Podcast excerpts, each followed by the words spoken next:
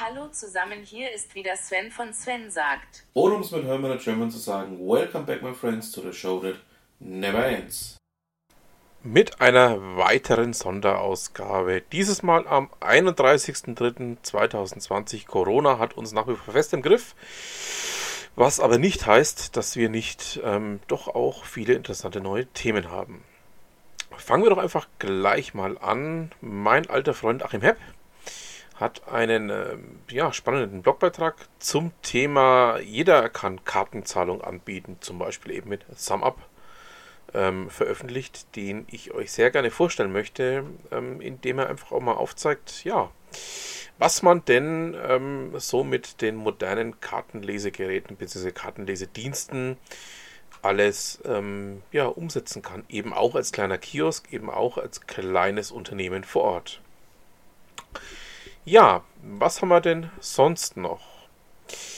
In demselben Bereich hat Thorsten Maue auch einen Blogbeitrag veröffentlicht, in dem er mal einfach aufzeigt, dass kontaktloses Bezahlen eben auch dank Corona massiv auf dem Vormarsch ist. Also zwei hochinteressante Blogbeiträge zum selben Themenbereich, bei denen man sagen muss, okay, sollte man definitiv gelesen haben, sollte man auch definitiv mal für sich selber auch ausgewertet haben. Also da geht es nicht darum, dass man hier Bargeld abschaffen möchte oder auch ähnliches, sondern da geht es in erster Linie darum, dass man gerade in den Zeiten wie jetzt die Möglichkeit eben auch an kleine Unternehmen heranträgt, dass man kontaktloses bzw. Kartenzahlen überhaupt erst ermöglichen kann.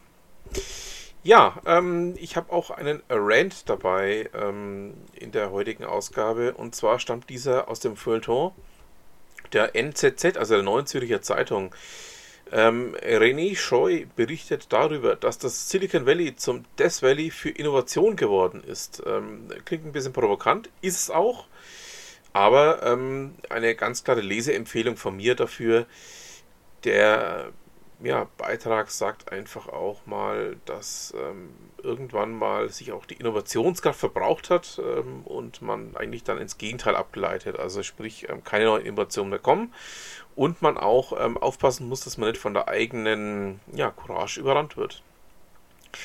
Dann wollen wir mal bei der Gudrun Töpfer vorbeischauen, die ja mit dem Wechselwerkchen ein wirklich geniales Projekt aufgestellt hat.